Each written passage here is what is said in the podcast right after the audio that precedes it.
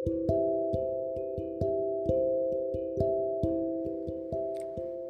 saudara, selamat malam. Apa kabar dengan Anda? Saya mengucapkan selamat memasuki masa raya Prapaskah. Masa-masa di mana kita kembali mengingat dan semakin memaknai karya penebusan Kristus Yesus bagi kita semua.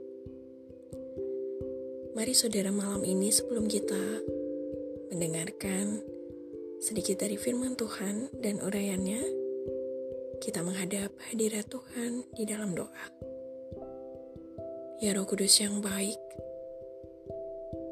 terima kasih untuk pertolonganmu sepanjang hari ini. Dan berbicaralah Tuhan di penghujung hari ini bagi setiap kami. Dalam nama Yesus. Amin. Saudara firman Tuhan yang ingin saya sharingkan dengan Anda malam hari ini terambil dari Markus 2 ayat yang kedua, ayat yang ketiga sampai yang keempat. Demikian bunyi firman Tuhan. Ada orang-orang datang membawa kepadanya seorang lumpuh, digotong oleh empat orang. Tetapi mereka tidak dapat membawanya kepada Yesus karena orang banyak itu. Lalu mereka membuka atap yang di atasnya. Sesudah terbuka, mereka menurunkan tilam tempat orang lumpuh itu terbaring. Renungan malam hari ini saya beri judul Bawa Padanya.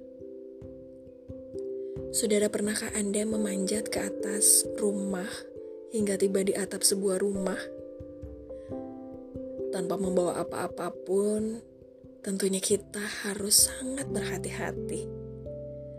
Gaya gravitasi bumi memungkinkan kita untuk jatuh kapan saja dan hal itu tentu bisa membahayakan nyawa kita.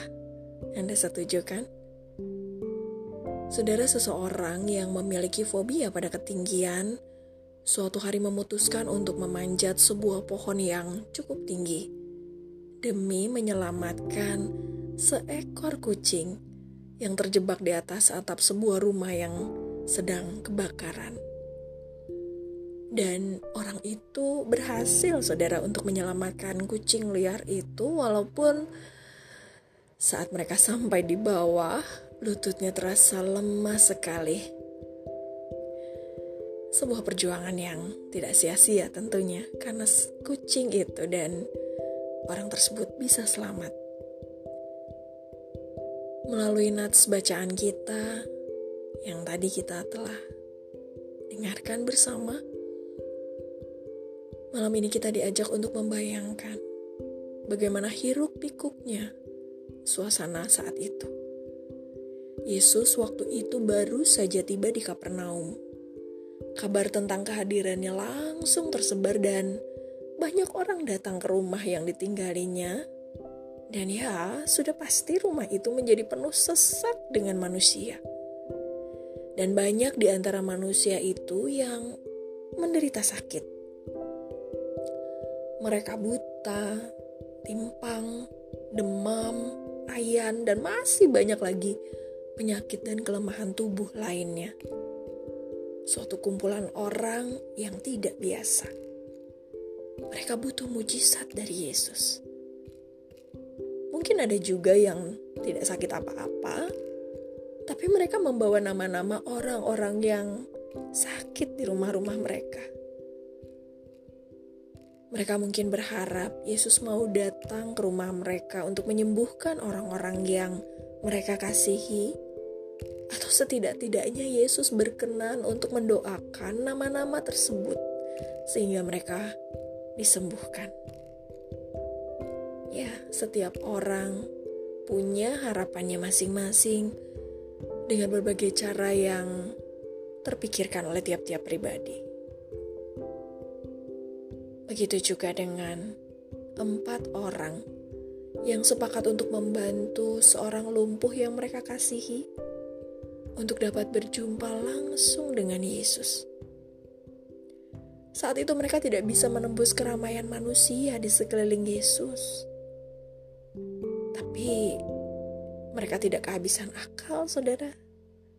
Dengan berani dan mempertaruhkan segala kekuatan, mereka memutuskan sesuatu yang spektakuler, yaitu dengan membawa si lumpuh ke atas atap rumah. Wow, dan menurunkannya tepat di depan Yesus Kristus. Dapatkah Anda membayangkan keriuhan yang mereka timbulkan akibat segala usaha yang tidak biasa itu, saudara? Ya, semangat mereka adalah iman yang kuat yang lahir dari kasih. Dan iman seperti itulah yang mampu menggugah hati Yesus untuk segera menyembuhkan si lumpuh yang mereka bawa. Saudara, hari-hari ini mungkin ada orang-orang di sekitar kita yang sangat membutuhkan pertolongan. Entahkah itu berupa kesembuhan, pekerjaan baru, sekolah, kebutuhan hidup lainnya. Saudara, atas nama kasih. Kita semua bisa membawa mereka kepada Kristus lewat doa-doa kita. Mungkin sebagian dari kita digerakkan oleh Roh Kudus untuk membantu mereka secara finansial atau secara dukungan, moral, atau bahkan lakukan doa puasa untuk mereka agar mereka menemukan mujizat mereka.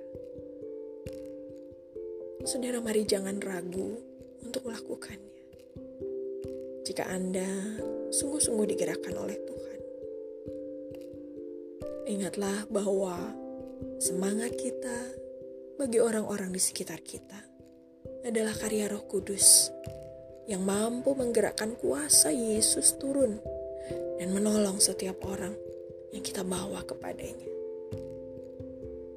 Mari saudara menjadi salah satu dari keempat orang di dalam kisah tadi yang membawa seseorang kepada Yesus agar ia mendapatkan mujizatnya. Anda dan saya bisa melakukannya. Malam ini juga. Berdoa. Bapak ini aku pakailah hidupku untuk membawa seseorang demi seseorang di sekitarku agar mereka boleh bertemu dan mengalami mujizat di dalam nama Yesus Kristus. Aku siap Tuhan. Saudara jangan ragu untuk mendoakan seseorang malam ini sebelum Anda beristirahat, atau bahkan di sepanjang kerja pelayanan Anda yang masih harus Anda lakukan di malam hari ini hingga esok pagi. Allah masih sangat menghargai sekecil apa pun usaha kita untuk membawa orang yang sedang dalam kesulitan kepadanya. Terima kasih sudah mendengarkan sebentar malam. Tuhan Yesus memberkati ya. Sampai bertemu kembali.